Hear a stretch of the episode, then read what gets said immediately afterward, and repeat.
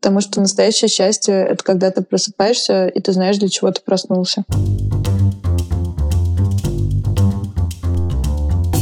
Всем привет! Это Александра Кретов и подкаст «Без лайков». В этом выпуске я разговариваю с Катей Будко. Мы познакомились с Катей на конференции Web Summit в Лиссабоне прошлой осенью.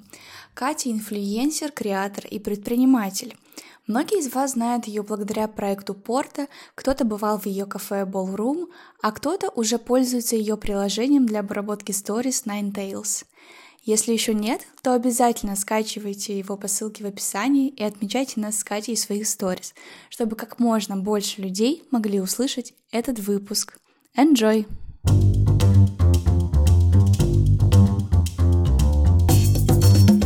Привет, Катя. Очень-очень рада, что мы с тобой созвонились. Ты сейчас находишься в Париже, я в Москве. Надеюсь, что наша беседа поможет не только нам с тобой вдвоем, но и кто-то другой, кто ее услышит, обязательно вдохновится и встанет на путь предпринимательства, блогерства, либо просто подчеркнешь что-то для себя в работе. Привет, Саша. А, спасибо большое, что ты меня пригласила.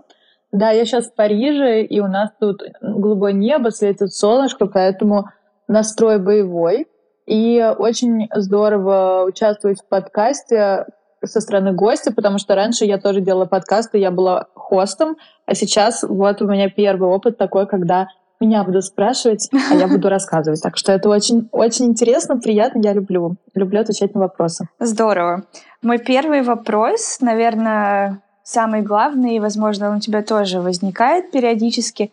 Как ты определяешь саму себя? Ты инфлюенсер, предприниматель, стартапер, как сейчас все любят говорить. А, вот если назвать одним словом, либо одним предложением, как ты себя можешь охарактеризовать? На самом деле для меня всегда это было очень трудно, потому что меня в целом расстраивает, что в социуме так любят ярлыки. Как бы если мы будем говорить о том, а, как я зарабатываю деньги, допустим, то, наверное, я бы сказала, что я предприниматель. Я помню, когда-то я даже в описании инстаграм-профиля писала, что я поэт, потому что я и стихи пишу, и песни, я люблю петь, и э, я не знаю, я просто жить люблю и люблю разные experience ы и с точки зрения работы, и с точки зрения саморазвития. Поэтому я не считаю э, в целом, что способ того, как я зарабатываю деньги, должен определять меня как личность. Угу. Поняла, спасибо. Для меня это тоже всегда очень сложно спрашивают, э, назови, охарактеризуй себя, и ты теряешься, потому что интересно все. Ты смотришь всегда в разные стороны, и порой кажется, что эти вещи не связаны друг с другом, но на самом деле они помогают так или иначе в развитии в профессиональном, либо наоборот в личностном. Угу, да, я согласна. Какой был твой первый проект как, как предпринимателя тогда? Давай вернемся, может быть, несколько лет назад, на 8-10 и вспомним то время. В целом, мне кажется, что меня воспитывали мои родители, которые сами являются предпринимателями. Таким образом, что мне было всегда интересно зарабатывать деньги, у меня это выходило, хотя в целом я до сих пор плохо считаю, но у меня есть вот эта вот предпринимательская жилка. Допустим, а, когда я была совсем маленькая, меня родители отдали в арт-школу, я должна была быть архитектором, и в этой арт-школе э, мы делали э, разные проекты вручную. У нас была тема, допустим, построить дом или лодку, или какой-то арт-объект для использования его с определенной целью. Допустим, я делала урну в форме лошади, разные такие странные штуки. Потом у нас был аукцион, где мы продавали вот эти вот наши поделки, так скажем, родителям других детей из нашей группы. Ну, то есть, грубо говоря, мы знали, что то, что мы делаем, а, может оцениваться деньгами. И даже если это там было по тем а, временам не так много, все равно это было здорово. То есть я знала, что мой труд и моя креативность могут мне принести какой-то заработок. И я в целом с этой мыслью и жила. И я помню, что э, я очень рано выучила Photoshop, как им пользоваться. И э, мои родители мне давали какие-то простейшие задания, типа травку почистить для их рендеров разных. И э, я тогда уже поняла, что вот у меня есть какой-то скилл, и я могу э, за этот скилл получить деньги. Поэтому в целом идея зарабатывания денег, она всегда была со мной. Мне нравилось и копить, и э, задаваться какой-то целью, на нее копить, потом себе что-то позволять такое, что сверстники не могли, потому что я была финансово грамотная просто с детства. Поэтому, когда 18 лет мы с моим молодым человеком, бывшим, разбили машину родителей, попали на полмиллиона, я в целом поплакала, но один вечер всего. А потом мы стали думать, как а, нам вернуть эти деньги быстро, потому что я не хотела на себя брать такую ответственность и брать в долг у родителей эти деньги. И мы придумали наш первый бизнес, магазин часов, и буквально там за полдня сделали сайт на каком-то конструкторе. У нас не было тогда ни оплаты картами, ничего, только наличные. И мы буквально там за полмесяца всю эту сумму отбили и начали в плюс работать. Тогда я поняла, как это в целом все функционирует. Я тогда развивала э, магазин Сама Инстаграма не было. Через ВКонтакте, через разные сайты типа Look at Me я там писала много о нашем магазине. И, наверное, это был первый пример того, как работает social media маркетинг, хотя основной платформы, где сейчас все обитают Инстаграм, не существовало. А я поняла, как привлечь внимание а, репостами и искренней истории. То есть я эту историю написала у себя ВКонтакте на стене, и друзья начали ее репостить, и первые наши клиенты были наши друзья проект э, стал приносить деньги. Я получила опыт. Потом я открыла магазин э, винтажной одежды. Я летала по всему миру, собирала винтаж, сама его потом мыла, стирала, перешивала в Москве, сама фотографировала на сайт, сама делала обтравку. А сайт тоже оформляла я с помощью дизайнера, но сама. Сама доставляла одежду, сама собирала фидбэк. И это все был очень крутой опыт, потому что грубо говоря, мне было там 19-20 лет, и я вообще не понимала, как а, а, структурирован интернет-магазин, какие там есть области, а, и а, я просто вслепую поняла, а, что вот это вот так работает, вот это вот по-другому работает. И потом со мной связался Олег Илиопова и сказал мне, что он хочет открывать обувной бизнес и позвал меня креативным директором. А при этом параллельно ты училась, правильно понимаю? А, да, я училась параллельно, всю жизнь была отличницей где-то до девятого класса. В девятом классе я стала плохой девчонкой. И а, да, я перестала особо учиться, потом я собралась, поступила в вышку досрочно. Я очень легко поняла, как хорошо учиться, и всегда понимала, как мне хорошо сдать тот или иной предмет. И, честно говоря, я никогда не была э, зубрилой, я просто как-то натурально это все делала, поэтому учеба мне никак не мешала. После вышки я перешла в МУ, это коммерческий вуз, вот, и там вообще я очень потоке находилась и э, очень легко все сдавала. То есть меня никогда учеба не отвлекала от самого важного, от работы. Получается, что именно с того возраста ты уже сама себя начала обеспечивать? А, ну, иногда мне родители помогали, но я помню, это были какие-то смешные суммы, типа 5 тысяч рублей, там 7, если это были, допустим, какие-то врачи или еще что-то. Меня в целом родители э, очень строго воспитывали, я бы сказала, как мальчика. И э, меня никогда не баловали особо то есть мы всегда жили хорошо, и мои родители очень успешные люди в своей сфере, но там речь о каких-то дорогих сумках никогда не шла, и я очень любила моду всегда, я очень хотела м, сумку Шанель, допустим. Мне никто никогда, понятное дело, не покупал. Мои родители вообще к лакшери-сегменту относятся очень с подозрением и называют это вещизмом и не понимают, как э, большие суммы тратить на одежду, да. Меня, конечно, поддерживали и а, если что-то там было экстра, то они помогали, учебу тоже они оплатили мне. Вот. А, но в целом все мои хотелки я всегда сама себе позволяла. Я такой человек, я люблю подарки дарить, сюрпризы и так далее делать. Поэтому мне было в кайф а, самой себе позволить жить так, как я хочу. Очень круто. А что было после, когда ты пришла в Порту? Что ты делала именно там? Когда я пришла в Порту, она еще никак не называлась, это был просто некий проект. Все, что касается креатива, а, было на мне. Название, брендинг, интерьер, а, выбор обуви. И самое главное — это коммуникация в социальных сетях. Этим всем занималась я, и 9 — мое счастливое число, об этом можем еще поговорить. вот. Проект стал Порты 9, и понимаю, что, возможно, обо мне там даже не помнят. В этом проекте была моя душа, и я поэтому иногда грущу до сих пор. Уверена, что он тебе все равно очень много дал и опыта, и силы понимания того, как выстраивать бизнес дальше. Как тебе помогал Инстаграм все это время в своем развитии, в развитии бизнеса и проектов?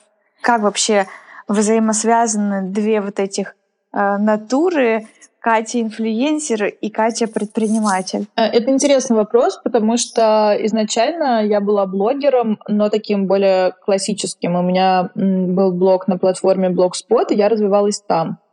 То есть, я помню, была первая волна блогеров, а, которые сейчас до сих пор в фэшне работают. Это Кукла Маша, София Елисеева, Рита Галкина. И э, я бы сказала, что я была во второй волне, именно блогеров настоящих, которые делали текстовый контент, а, у которых были рубрики разные, а, где нельзя было отделаться только красивой фоткой. А, он сразу привлек внимание, про меня начали писать СМИ, Грация, Эльгел, разные журналы и платформы сами мне писали, потому что на тот момент ниша была свободная, блогеров было мало. Вот. Но потом, когда появился Инстаграм, очень было трудно влиться в новый формат, поэтому я продолжала вести блог э, на блогспоте, у меня прям там было несколько тысяч подписчиков, у меня были коллаборации в блоге. Это даже сейчас смешно звучит, но раньше было так. Мне было трудно понять, как работает Инстаграм. На момент э, того, как мы открывали Порта 9, у меня, наверное, было тысяч пять или восемь подписчиков, что было не так много, но это была как раз аудитория, которая пришла ко мне с блогспотом, и потом я все равно смогла эту аудиторию превратить в первых покупателей порта. Это все как-то очень естественно вышло, потому что я с первых шагов стала рассказывать, что я занимаюсь новым проектом. Вот. А потом, когда мы открыли порту, я стала общаться именно с теми, кто в Инстаграме был популярный, потому что в целом а, не буду скромничать и скажу, что мы одни из первых вообще поняли, как работать с блогерами, когда еще не существовало все, всех этих больших модных агентств, я думаю, что мы одновременно начали э, с теми, кто сейчас э, большой, известный в SMM, э, и мы э, вслепую, интуитивно э, понимали, как раскрутить свой бренд. А точнее, не понимали, а пытались понять, и в итоге поняли. Я стала выстраивать работу с блогерами, я придумывала очень много активитис, и я пыталась тоже осознать, каким образом у них столько подписчиков. И они меня там периодически отмечали. И таким образом моя база в Инстаграм начала расти. И ко мне всегда было очень много вопросов, именно как к молодому предпринимателю, поэтому я сделала свое, так скажем, шоу э, в Перископе. Раньше была такая платформа популярная. Я каждый вторник делала лайвы. У меня прям была структура прописана на полгода. И отвечала на вопросы. У меня была супер лояльная аудитория. Я рассказывала про работу, про ментальное здоровье, про отношения, про красоту, про все-все-все-все. И а, даже бывали такие случаи, что я говорила там, допустим, я сажусь на диету, и я приходила в порту, потому что все знали, где мой офис находится, и мне там яблочки кто-то приносил из-за моих слушателей. То есть у меня такой коннекшн очень плотный выстроился с моей аудиторией, и я думаю, а, до сих пор так и есть, потому что несмотря на то, что у меня сейчас э, конверсия похуже, чем раньше была, но вот мои люди, это так Ольга Бузова, по-моему, говорит, мои люди со мной, короче, до сих пор, и я знаю, что э, они меня поддержат, и со всеми моими проектами так и бывает. Там я прихожу в Ballroom, и я понимаю, что меня там узнает кто-то, кто мой перископ смотрел. Вот. Я забыла, какой был вопрос, кстати. Вопрос был изначально про взаимосвязь э, твоих соцсетей и предпринимательство. А, да-да-да-да. Такой вопрос. Есть ли у тебя какая-то грань между тем, э, что какая ты на самом деле в жизни и какая ты в социальных сетях? Ты очень смело рассказываешь о всех своих переживаниях, проблемах, возможно, э, каких-то вещах, о которых другой бы не стал говорить. И даже тот пример, что в 18 лет ты написала на стене ВКонтакте о том, что произошло, и абсолютно открыто а, поделилась, э, возможно, той информацией, про которую ты бы и родителям лишний раз не стал говорить. Тебе это было всегда? А, или ты как-то это постепенно развивала? Интересный тоже вопрос, спасибо. А, я думаю, что во мне это было всегда, потому что, а, наверное, даже когда еще блоги существовали, вот эти вот фотографии ВКонтакте, я понимала, что мою психику рушит то, что все пытаются быть идеальными и красивыми. Потому что, допустим, я в себе никогда не была уверена, а мне только недавно пришло ощущение того, что я там красивая женщина, красивый человек. В целом я была достаточно забитым ребенком, но при этом у меня все время были друзья, потому что мне кажется, у меня, э, ну, у меня хорошее чувство юмора, я интересный собеседник, и я искренний человек. И, э, наверное, я понимала всегда, что я скорее возьму своим внутренним наполнением, чем внешним. Вот. И э, поэтому я и делилась, собственно, тем, что у меня внутри. А, и мне было здорово очень получать фидбэк, заводить какие-то новые беседы, знакомства. А потом, когда я поняла, что, скажем так, искренний digital storytelling, он только на руку, и я от этого не страдаю, то есть у меня такого нет, что, боже мой, лично, я об этом не расскажу. А, я, наоборот, люблю говорить о личном. Если кто-то из слушателей подписан на мой телеграм-канал, там только про личное и про духовное очень много. Вот. А, так что у меня с этим проблем не было. И более того, а, я понимаю, допустим, что сейчас мой Инстаграм выглядит определенным образом, и люди очень часто мне говорят, ой, Катя, я вообще тебя по-другому представлял или представляла, глядя на твои картинки. И я не хочу, чтобы так было. И не хотела никогда. То есть мне нравится создавать красивый, эстетичный визуальный контент, мне нравится работать с лакшери-сегментом, а мне нравится то, что у меня красивая жизнь, потому что я долго к этому шла, и она не всегда красивая, но периодически бывает, что мне есть что показать, и есть э, что красиво сфотографировать. И я тоже это удовольствие делаю. Но в целом я помню, что когда у меня прям э, была супер депрессия, я отдыхала с друзьями на вилле в, на Лазурном берегу. Я выкладывала фотографии, где я в купальнике, истории, где мои друзья веселятся, мы все пьем шампанское. У меня были дикие панические атаки.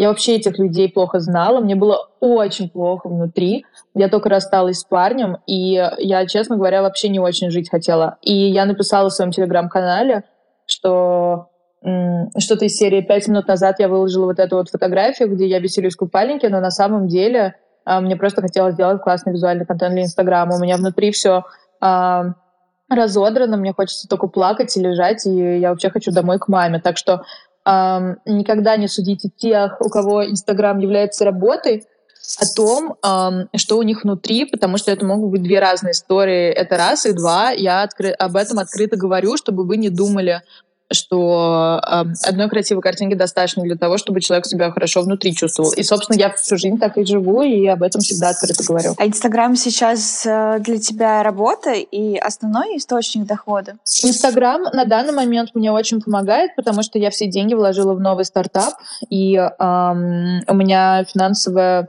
поддержка от Инстаграма определенно есть но у меня также есть э, агентство SMM, такое бутик-агентство, я очень выборочно берусь за проекты, но они тоже приносят какой-то доход, и э, плюс я партнер в ресторане Ballroom, и там тоже что-то капает. Так что везде по чуть-чуть. А можешь рассказать еще, пожалуйста, про твой самый первый такой серьезный масштабный проект, про Инстагайд, э, как вы придумали его с Полиной и что ну, он я считаю, что, наверное, все-таки масштабный самый проект это а, Порта, Порта и портал. Угу. Конечно, да. Но Инстагайд, собственно, получился, потому что я проработала в порте и в портале, у меня было очень много запросов на Direction, на Direction социальных сетей от брендов и стартапов, и мы с Полиной, которая столкнулась с тем, что у нее столько же вопросов только по поводу персонального бренда, мы с ней поняли, что было бы здорово сделать сводку uh-huh. правил каких-то, советов о том, как добиться успеха э, в сфере личного бренда и в сфере бизнеса в социальных сетях. И раньше не было вообще ни гидов, ни чек-листов. То есть я заявляю, что это мы придумали, а, но я очень рада, что есть столько последователей, что это стало трендом. Да, мы сделали такие а, гайдбуки, Полиной. И потом мы стали делать э, гайдбуки по обработке и э, делали их еще совместно с другими блогерами. И вышла такая пирамида, потому что трафик от блогеров э, приходил к нам. Мгм. И у нас э, сложилась наша аудитория, с которой мы работали пару лет. И мы подняли хорошие суммы на этом проекте, э, вложив всего м, 200 евро. И, честно говоря, э, я очень благодарна тому, что у меня был шанс поработать с моей лучшей подругой, которую я безумно люблю, и э, это мой самый близкий человек. И это было здорово. Я бы сказала, что это были, наверное, нельзя сказать, что это лучшие года в моей жизни, но одни из точно. Потому что мы в итоге потом все хотели запустить другой проект Instarguide Travel, и мы с ней очень много путешествовали, мы много зарабатывали, мы веселились, и было очень классно. Деньги, э, которые последние от Instarguide остались, я как раз вложила в свой последний проект, то есть я прям растянула. А можно сказать, что э, твой новый проект является таким логичным продолжением Инстаргайда? Я бы не сказала, потому что а, мой проект сейчас решает чуть другие проблемы. Наверное, опыт коллаборации из Инстаргайда я перенесла сюда, потому что мне очень нравится э, работать в партнерстве с классными людьми, так же, как мы это делали тогда. Но только сейчас у нас не только блогеры, но и бренды, и э, разные благотворительные организации. Вот. Но в целом, кроме того, что это связано с Инстаграмом, я не так много общего вижу. Поговорим немного про него, раз уже затронули. Чем ты занимаешься сейчас? Э, Что главный фокус твоей деятельности сегодня? А сейчас я занимаюсь своим новым э, проектом, который называется Nine Tails, и его уже можно найти в App Store, это приложение, для э, обработки stories. Вот. И э, хотя сейчас у нас много competitors, э, как э, это по-русски? Конкурентов? Конкуренты, да, я только что делала pitch deck, и все на английском было. А, много конкурентов, но мы как раз э, отличаемся тем, что у нас много разных классных коллабораций. Да, я придумала проект в мае, запустились мы э, месяц назад в ноябре, и у нас уже, я вчера посмотрела, 4200 пользователей. Круто. Да, мы еще мощно не запускались. То есть там нет пока что монетизации, я просто проверяю, как это все работает. А вчера я подалась в акселератор Louis Vuitton Mayen Hennessy, называется Plug and Play. Вот, потому что я хочу пройти трехмесячную программу у них. Я поэтому в Париже в том числе. Так что посмотрим, как это пойдет. Но мне очень интересно войти вообще весь этот цак мир. Расскажи, пожалуйста, какие у тебя сейчас шаги по отбору э, в акселератор? Ты подала заявку, что будет дальше и когда тебе скажут ответ? Каким критериям нужно соответствовать и что потенциально может дать эта программа? А, на самом деле это все вышло не супер запланировано. У меня просто появилось много новых друзей после веб-саммита, и я планировала эту поездку в Париж. И вчера я встречалась э, с мальчиком, который вот сейчас заканчивает трехмесячную программу Plug and Play, и он мне э, сказал, что дедлайн вот-вот наступает, и мы просто с ним сели, посмотрели мой pitch deck, это презентация моего стартапа, а, и а, посмотрели, что там нужно исправить, вот, и а, я вчера всю ночь все переделывала и отправила заявку. Конкретно Plug and Play, они а, за эти три месяца не инвестируют ни центов тебя, но они дают тебе офис, нетворкинг, а, кучу разных лекций, мастер-майндов, а, и самое главное, они знакомят тебя а, с брендами, которые принадлежат холдингу, и я подалась в сферу маркетинга и фэшена с Nine Tails, и конкретно в этом направлении у них партнер галерея Лафайет. Вот. Галерея Лафайет сотрудничает с огромным количеством брендов. Если они меня возьмут, они а, будут мне организовывать встречи со всеми а, партнерами. Таким образом, а, у меня будет очень большой а, спектр контактов новых и вообще а, фидбэка от тех, кто курирует мир маркетинга и моды а, и лайфстайла.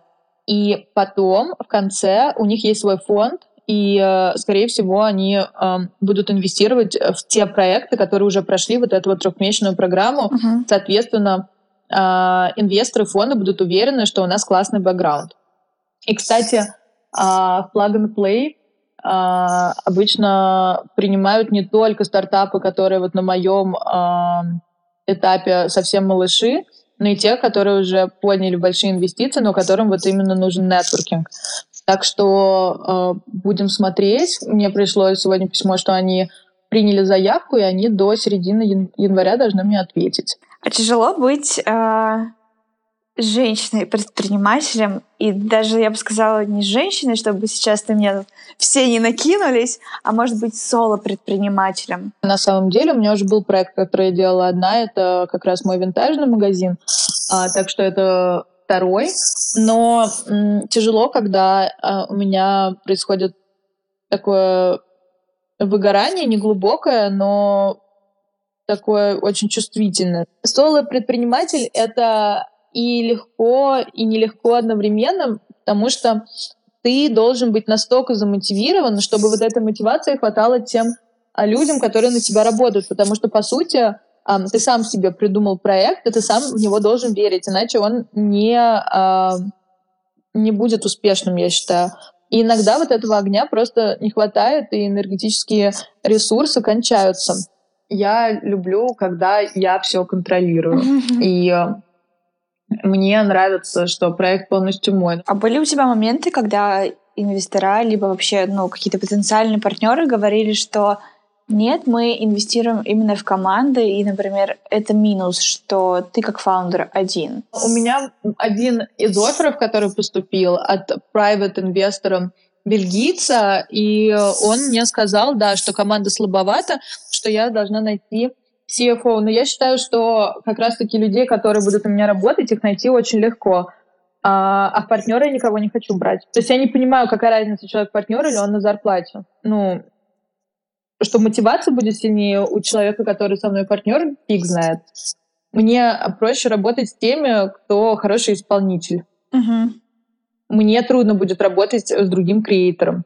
И субординации не будет правильной, мне кажется, если человек будет слишком амбициозный. Вот, потому что я считаю, что бывает разный тип мышления, и мне нравится работать с теми, кто в меру амбициозен, и кто просто хороший исполнитель, и э, я лучше буду отвечать за зарплату этого человека и буду ему платить фикс какой-то, чем э, мы будем каждое решение с ним обсуждать на равных. А как ты собираешь команду и подбираешь людей? На самом деле у меня сейчас очень маленькая команда, э, но для меня, как я уже сказала ранее, а, важен а, хороший бэкграунд, либо супер заинтересованность и горящие глаза. И я надеюсь, что в будущем у меня будет дружная команда. Правда, я пока не понимаю, где я буду базироваться. Но у меня в мечтах э, классный офис, э, team spirit, чтобы мы все дружили, чтобы у нас всегда шел креативный процесс, и нам было в удовольствие обсуждать работу. Я, например, была в офисе Magic Lab, это Баду, Bumble и еще несколько дейтинг-эпов, uh-huh. и там очень классная атмосфера. А две недели назад я была в Яндексе, и мы тоже обсуждали потенциальное сотрудничество, тоже классный офис, очень много всего у них там происходит, своих активитис, и вот это класс. Это здорово, и это, наверное, самое сложное, потому что все равно люди — это двигатель всех процессов, проектов, идей, собрать ту команду, которая будет вот такой идеальной и всем будет там комфортно, это, конечно, огромный колоссальный. А на какие труд. ценности или, может быть, черты характера ты смотришь? Слушай, я считаю, что тут нету лайфхака никакого, потому что мы все настолько энергетически разные, и боссы тоже по своей энергетике разные. Поэтому мне важно, чтобы энергетический матч случился. Мне важно, чтобы у человека быстро работал мозг потому что я не люблю по несколько раз объяснять одно и то же. То есть в целом приятный человек а, с быстро работающим мозгом а, это уже огромный потенциал. А что касается человеческих качеств или интересов, ну, например, а, то, что будет не про профессиональное, а больше про вот как раз таки командный спирит. А, опять же, если я с человеком встречаюсь, мне легко с ним разговаривать, и мы можем говорить не только про работу, угу. Этого достаточно. Потому что мне кажется, что потом уже в команде могут какие-то новые интересы общие появляться. Допустим, вместе сходить на йогу или в теннис поиграть. И я как руководитель тоже э, буду следить за тем, чтобы э, мы вместе время проводили. И я, например, обожаю разные конференции, паблик-токи и самообразование, и в команде этим заниматься э, очень здорово. И э, дальше уже все зависит от того, как э, процесс будет организован. И э, я, конечно, не знаю, когда я буду на том этапе, а, и у меня будет много сотрудников, но я очень этого жду, потому что я всегда еще со школы была лидером, и мне очень нравится именно людей а, собирать, организовывать какие-то мероприятия или ужины дома. Вот. И я даже буду не самый активный а, человек в разговоре там или в коммуникациях во время самого мероприятия, но мне очень нравится общность людей, и общий дух. Поэтому если человек в целом приятный, вежливый, хорошо воспитанный, а, много чем интересуется, веселый, позитивный, то ему всегда у меня будет место. Ну и, конечно, а, бизнес-качества тоже важны, но мы тут про личное говорим. Спасибо. Еще у меня есть такой э, вопрос по поводу твоего проекта. Какой у тебя сейчас план а, как ты видишь э, его развитие там, в ближайшие три месяца, полгода, год? К чему ты стремишься? Может быть, кто-то из тех, кто услышит наш разговор, смогут тебе помочь? На данный момент а, я жду, пока мои новые разработчики все доделают, потому что мне с первыми очень не повезло.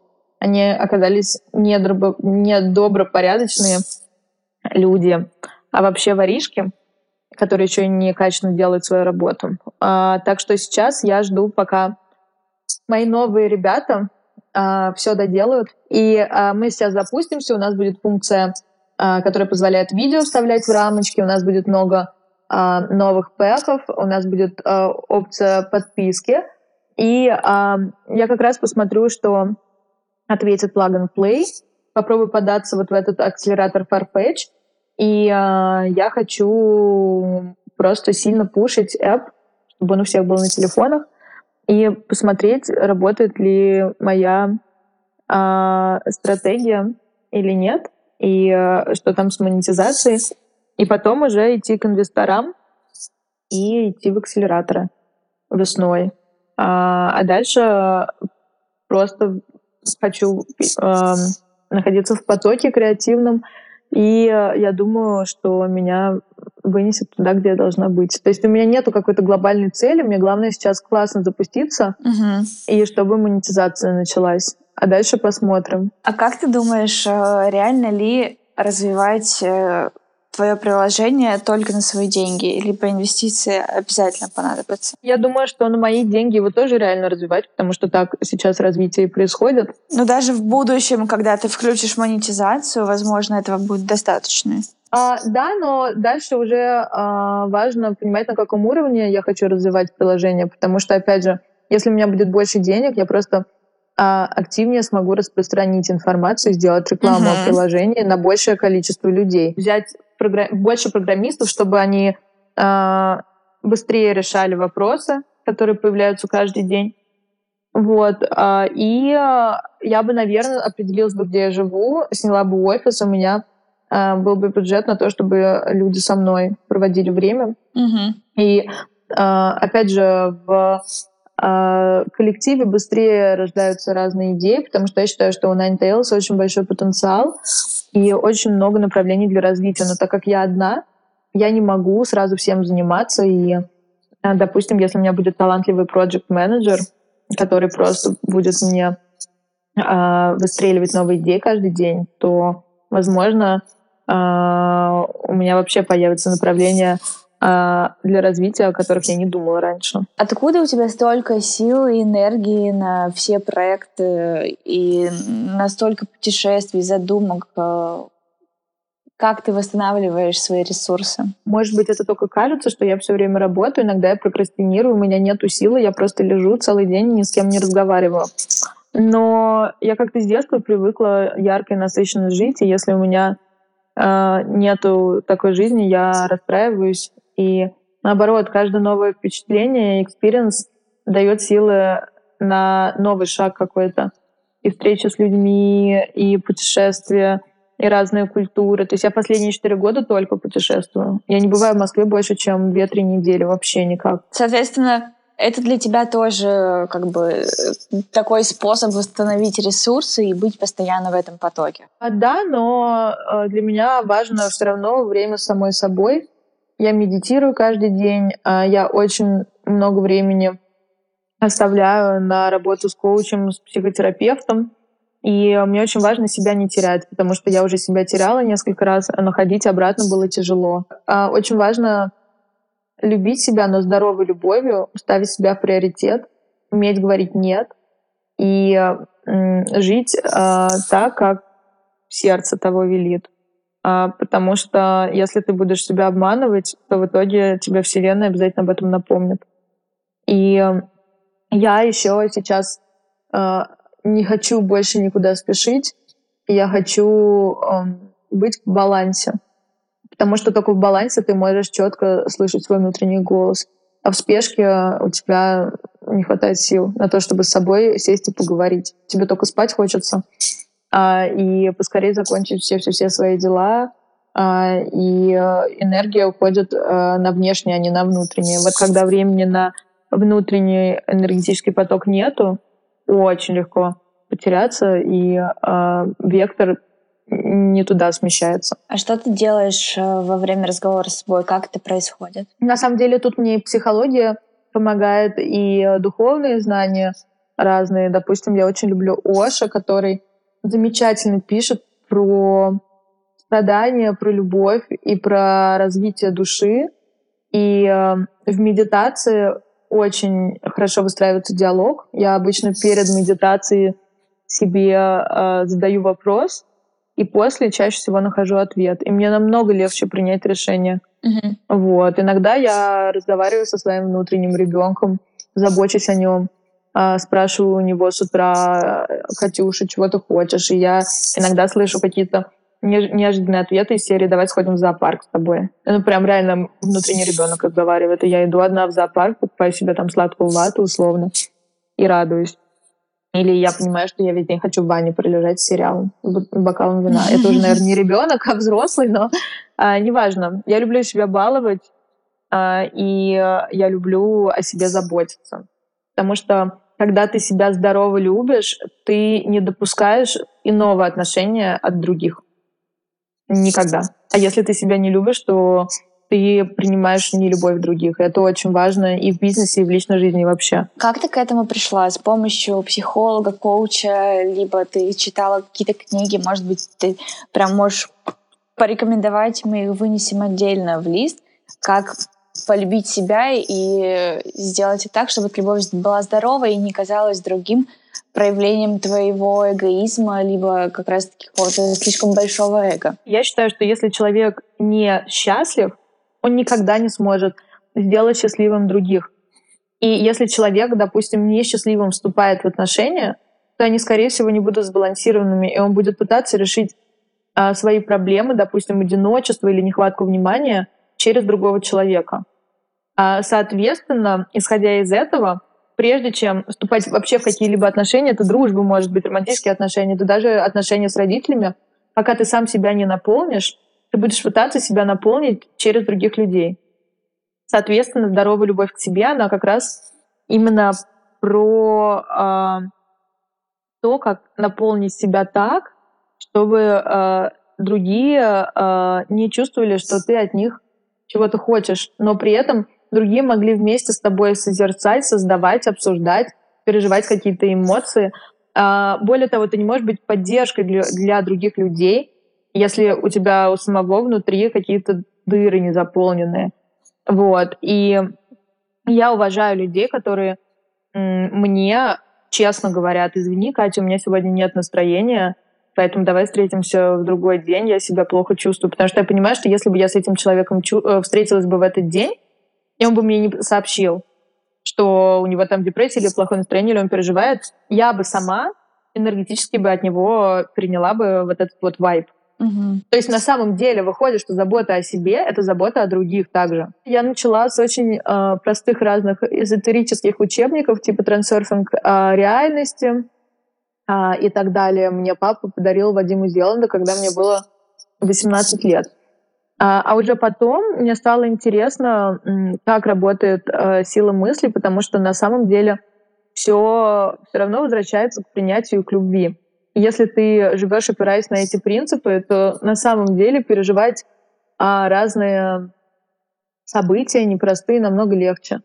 И а, дальше я начала заниматься психологией, потому что все равно наша душа живет в теле, которое состоит из миллиона химических, а, электромагнитных реакций, и здорово понимать, как и что там происходит. И знания а, эзотерические, духовные, и знания о том, как работает наш мозг, в целом мне помогают понимать себя и других.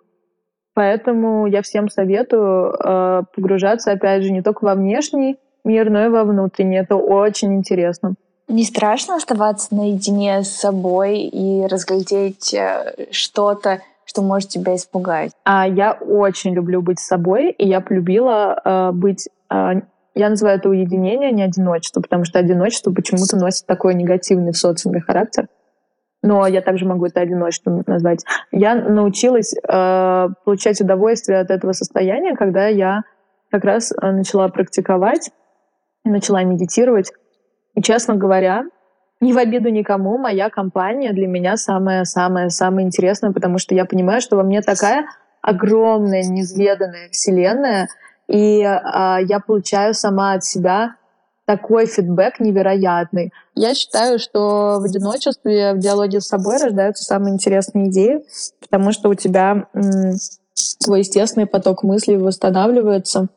И э, я для себя являюсь самой интересной компанией, и мне очень э, всегда э, поразительно знакомиться с собой глубже и находить какие-то э, черты характера своего и знания, которые я до этого не могла раскрыть, потому что мы живем в социуме, и а, у нас столько информационного шума в голове хранится, что когда мы ложимся спать, нам очень трудно вообще понять, это наша собственная идея в голове застряла, или нам кто-то это сказал, или мы это а, где-то услышали или увидели. Особенно, конечно же, социальные сети, Инстаграм очень захламляют. Вот. Но я верю в то, что нашей интуиции, то, что у нас внутри скрыто, это такой кладезь э, знаний, э, и я очень люблю в этом во всем рыться, открывать для себя э, как будто бы новые ящички э, и работать вот с внутренним, со своим. У тебя было так всегда или что-то тебя подтолкнуло к тому, чтобы погрузиться именно во внутренний мир? На самом деле это удивительно, когда я росла, э, мне было очень тяжело быть одной. Хотя, наверное, знаешь, в творчестве я находила многие ответы. Меня родители э, записали в детстве в огромное количество разных студий. Я рисовала, лепила из глины, играла в театре, пела, занималась верховой ездой. А, и я часто это делала одна. А, но так как я была чем-то занята, я не осознавала, что я в одиночестве нахожусь. А потом я была в долгих отношениях 7 лет. Я тоже редко одна оставалась. И как раз, когда у меня э, начались серьезные проблемы с ментальным здоровьем, я начала э, заниматься со своим первым психологом, их у меня очень много было.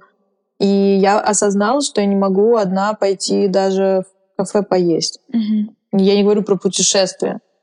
И я стала с этим работать. У меня прям были такие задания. Сходить одной на обед в кафе. И я просто это откладывала там на несколько месяцев, я не могла. А потом я поехала одна, я была лицом Сваровски, они меня снимали на обложку своего журнала в Инсбруке. А, и э, у меня весь день был рабочий, я на 4 дня ездила, а вечер пустой обычно. Либо полдня сначала пустые, свободные, а потом работа. И вот тогда я так насладилась своей компанией, но я прям вечером перед сном себе говорила, Катя, такая молодец, я так тобой горжусь, что ты смогла там пойти в парк, э, купить себе там малину и лимонад, посидеть, посмотреть, послушать, просто побыть. Наверное, я настолько свободолюбивая сейчас стала, что мне, наоборот, тяжело близкие отношения с кем-то построить, потому что мне очень кайфово самой собой. И э, я прям не могу долго с одним человеком. Мне очень важно отключаться, э, тратить время на то, чтобы э, с собой общаться. Что ты делаешь в эти моменты? Идешь в парк, помимо того, что там медитируешь, гуляешь, может быть, э, садишься с ежедневником и прям задаешь себе сама какие-то вопросы. Какие техники ты используешь? Я думаю, тут нету техник. Техника — это жизнь. Я делаю сама с собой то же самое, что я делаю с другими людьми. Угу. А, все, что угодно. Спорт, э, прогулки, музыка. А, очень люблю разные сайты типа Tumblr, Pinterest. А, просто вдохновляюсь. YouTube люблю. А, все люблю, не знаю. У меня нет разделения на то, что я делаю с кем-то или на то, что я делаю одна. Мне и так, и так здорово. Поэтому как настроение сложится, так я себя и веду. Очень здорово. Этот скилл, которым сейчас многим стоит учиться и стараться выключаться из потоков всего, который uh-huh. есть вокруг. А вот Инстаграм ты задела, что, с одной стороны, он нас захламляет, но с другой стороны, это классный ресурс для развития себя, для почерпывания, почерпывания какой-то другой информации. Где вот эта золотая середина, как ее найти? Сколько, может быть, ты времени проводишь в Инстаграме в день? Инстаграм — это моя работа, и так было последние 10 лет, поэтому вот сколько человек на работе проводит времени, столько я провожу в Инстаграме. Ну, потому что это действительно так, но при этом мой рабочий день меньше, чем у других людей. Я вообще считаю, что э, нормированный рабочий день это полный бред, и вообще система в целом uh-huh. э, меня пугает какая-либо. Но это я просто такой человек. А, поэтому я много провожу в телефоне времени и в Инстаграме в том числе. Но будь у меня другая работа, допустим, когда я на Бали, э, я вообще отключаюсь, выключаюсь, я скоро туда полечу, очень жду уже. Потому что мне хочется по-другому существовать. А в Москве в рабочем режиме ну, несколько часов в день точно. Может, четыре или пять. Еще у меня есть несколько блиц вопросов, на которые э, можно ответить кратко, а можно ответить и не очень кратко. Вот. Давай. А, твое самое любимое место в Москве? Ballroom. А, любимый город э, либо страна, в которую тебе хочется возвращаться и возвращаться. Нью-Йорк. С чего начинается твое утро? С медитации. Если бы ты могла дать один совет э, себе 10 лет назад, какой бы это был совет? Наверное, не воспринимать все близко к сердцу. И понимать, что э, все, что случается, только к лучшему всегда. Поэтому принимать и не зацикливаться на негативе. Твой э, главный инсайт или урок последнего месяца? А, не спешить жить, а жить просто в моменте. Книга, которую ты хочешь э, прочитать? Ой, так, у меня есть целый список. А я хочу почитать Гая Кавасаки всего. Что самое главное в отношениях э, с самим собой? Честность. И что ты пожелаешь нашим слушателям э, в 2020 году? Я желаю каждому обрести себя и не стесняться делать то, что действительно хочется. Потому что когда ты делаешь то, что у тебя идет изнутри, вся Вселенная будет тебя поддерживать. И не нужно бояться общественного мнения, не нужно а, пытаться соответствовать каким-то ярлыкам и лейблам, Потому что настоящее счастье — это когда ты просыпаешься, и ты знаешь, для чего ты проснулся. Спасибо.